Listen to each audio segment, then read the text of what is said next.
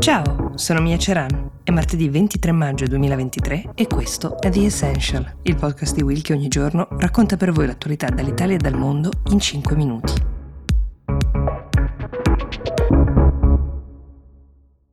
Deve essere stata una grande delusione per il popolo della Papua Nuova Guinea, che aveva addirittura deciso che ieri sarebbe stato un giorno di festa nazionale, visto che doveva arrivare in visita il presidente degli Stati Uniti, Joe Biden. Scoprire poi che all'ultimo, eh, invece di passare da loro dopo il G7, il presidente sarebbe andato dritto a Washington senza passare appunto da questa isola del Pacifico dove tanto era atteso. Al suo posto, come si usa per buona creanza diplomatica, è andato il segretario di Stato statunitense Anthony Blinken, però la delusione dopo sei mesi di preparativi, 14 diversi leader delle altre nazioni coinvolte è stato abbastanza palpabile. Non è una delusione solo appunto della Papua Nuova Guinea, perché c'erano altre figure eh, di spicco del dell'area del Pacifico che contavano su questa occasione per incontrare il Presidente degli Stati Uniti, per discutere di diversi temi come lo sviluppo di queste aree, ma soprattutto il cambiamento climatico che in questa regione del mondo rischia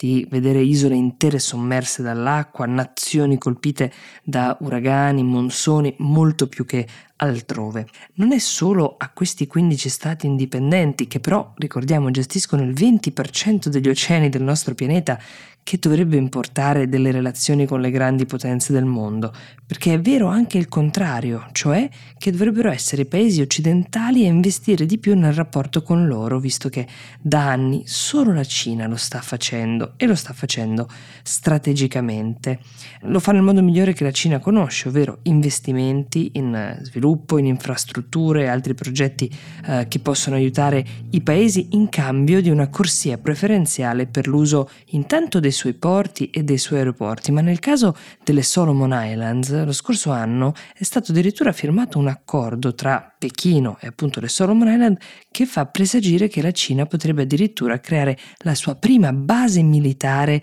nella regione, un'espansione molto significativa. Pechino è già dal 2018 che ha intensificato i rapporti, anche con delle visite ufficiali. Xi Jinping è andato di persona, mentre gli Stati Uniti, che invece hanno da pochissimo riaperto un'ambasciata alle isole Solomon, ambasciata che era stata chiusa per 30 anni, il che dà un'idea di quanto fossero uh, strategiche queste relazioni per gli Stati Uniti, Ora si stanno muovendo, ma ancora lentamente, forse ancora con qualche defiance, come ad esempio il no-show di Biden di ieri, una delusione per chi lo attendeva, ma forse un vero rischio di negligenza che potrebbe costare caro agli Stati Uniti.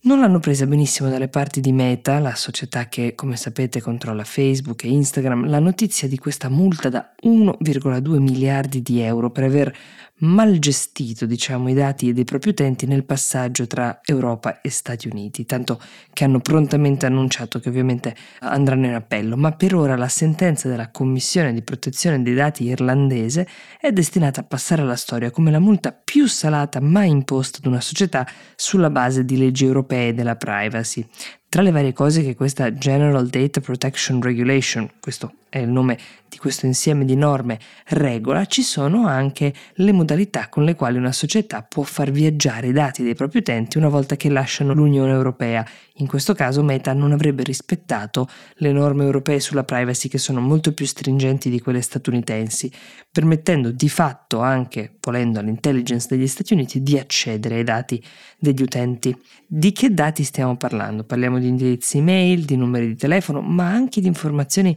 di natura finanziaria. Il presidente di Facebook, Nick Clegg, ha dichiarato stiamo stupiti di vedere come sia stata colpita la nostra azienda quando abbiamo usato lo stesso meccanismo che usano migliaia di altre società che offrono servizi in Europa. Questa decisione, ha aggiunto, è sbagliata, è ingiustificata e crea un precedente pericoloso per le altre società che si trovano a trasferire dati tra Unione Europea e Stati Uniti. Qualcuno sostiene che questa sentenza sia l'equivalente di una multa salatissima per qualcuno che ha parcheggiato in divieto di sosta una volta, ma quel qualcuno guadagna parcheggiando abitualmente in divieto di sosta, molti molti miliardi di euro, molto più della multa insomma, e continua a farlo ogni giorno. Buona parte di coloro però che si occupano di privacy policy in Europa, incluse le associazioni che la tutelano, sembrano invece accogliere con gioia questa sentenza che con questa cifra esorbitante, 1,2 miliardi di euro, lo ricordiamo, lancia un messaggio molto chiaro di tutela agli utenti. Questo precedente potrebbe addirittura portare le società europee a esigere dai partner statunitensi di conservare i dati in Europa, cioè di non farli mai arrivare negli Stati Uniti. È una battaglia questa che è iniziata oltre dieci anni fa. Forse ricorderete la vicenda di Edward Snowden, era il 2013 che dimostrò come le autorità statunitensi avevano più volte avuto accesso a dati privati delle persone tramite ad esempio Facebook e Google. L'Europa ha anche sentito quel campanello d'allarme e si è mossa per provare a tutelare la privacy dei propri cittadini e questo è uno dei primi risultati di una battaglia che però, come ha annunciato anche Meta, è solo all'inizio. The Essential per oggi si ferma qui, io vi auguro una buona giornata e vi do appuntamento a domani.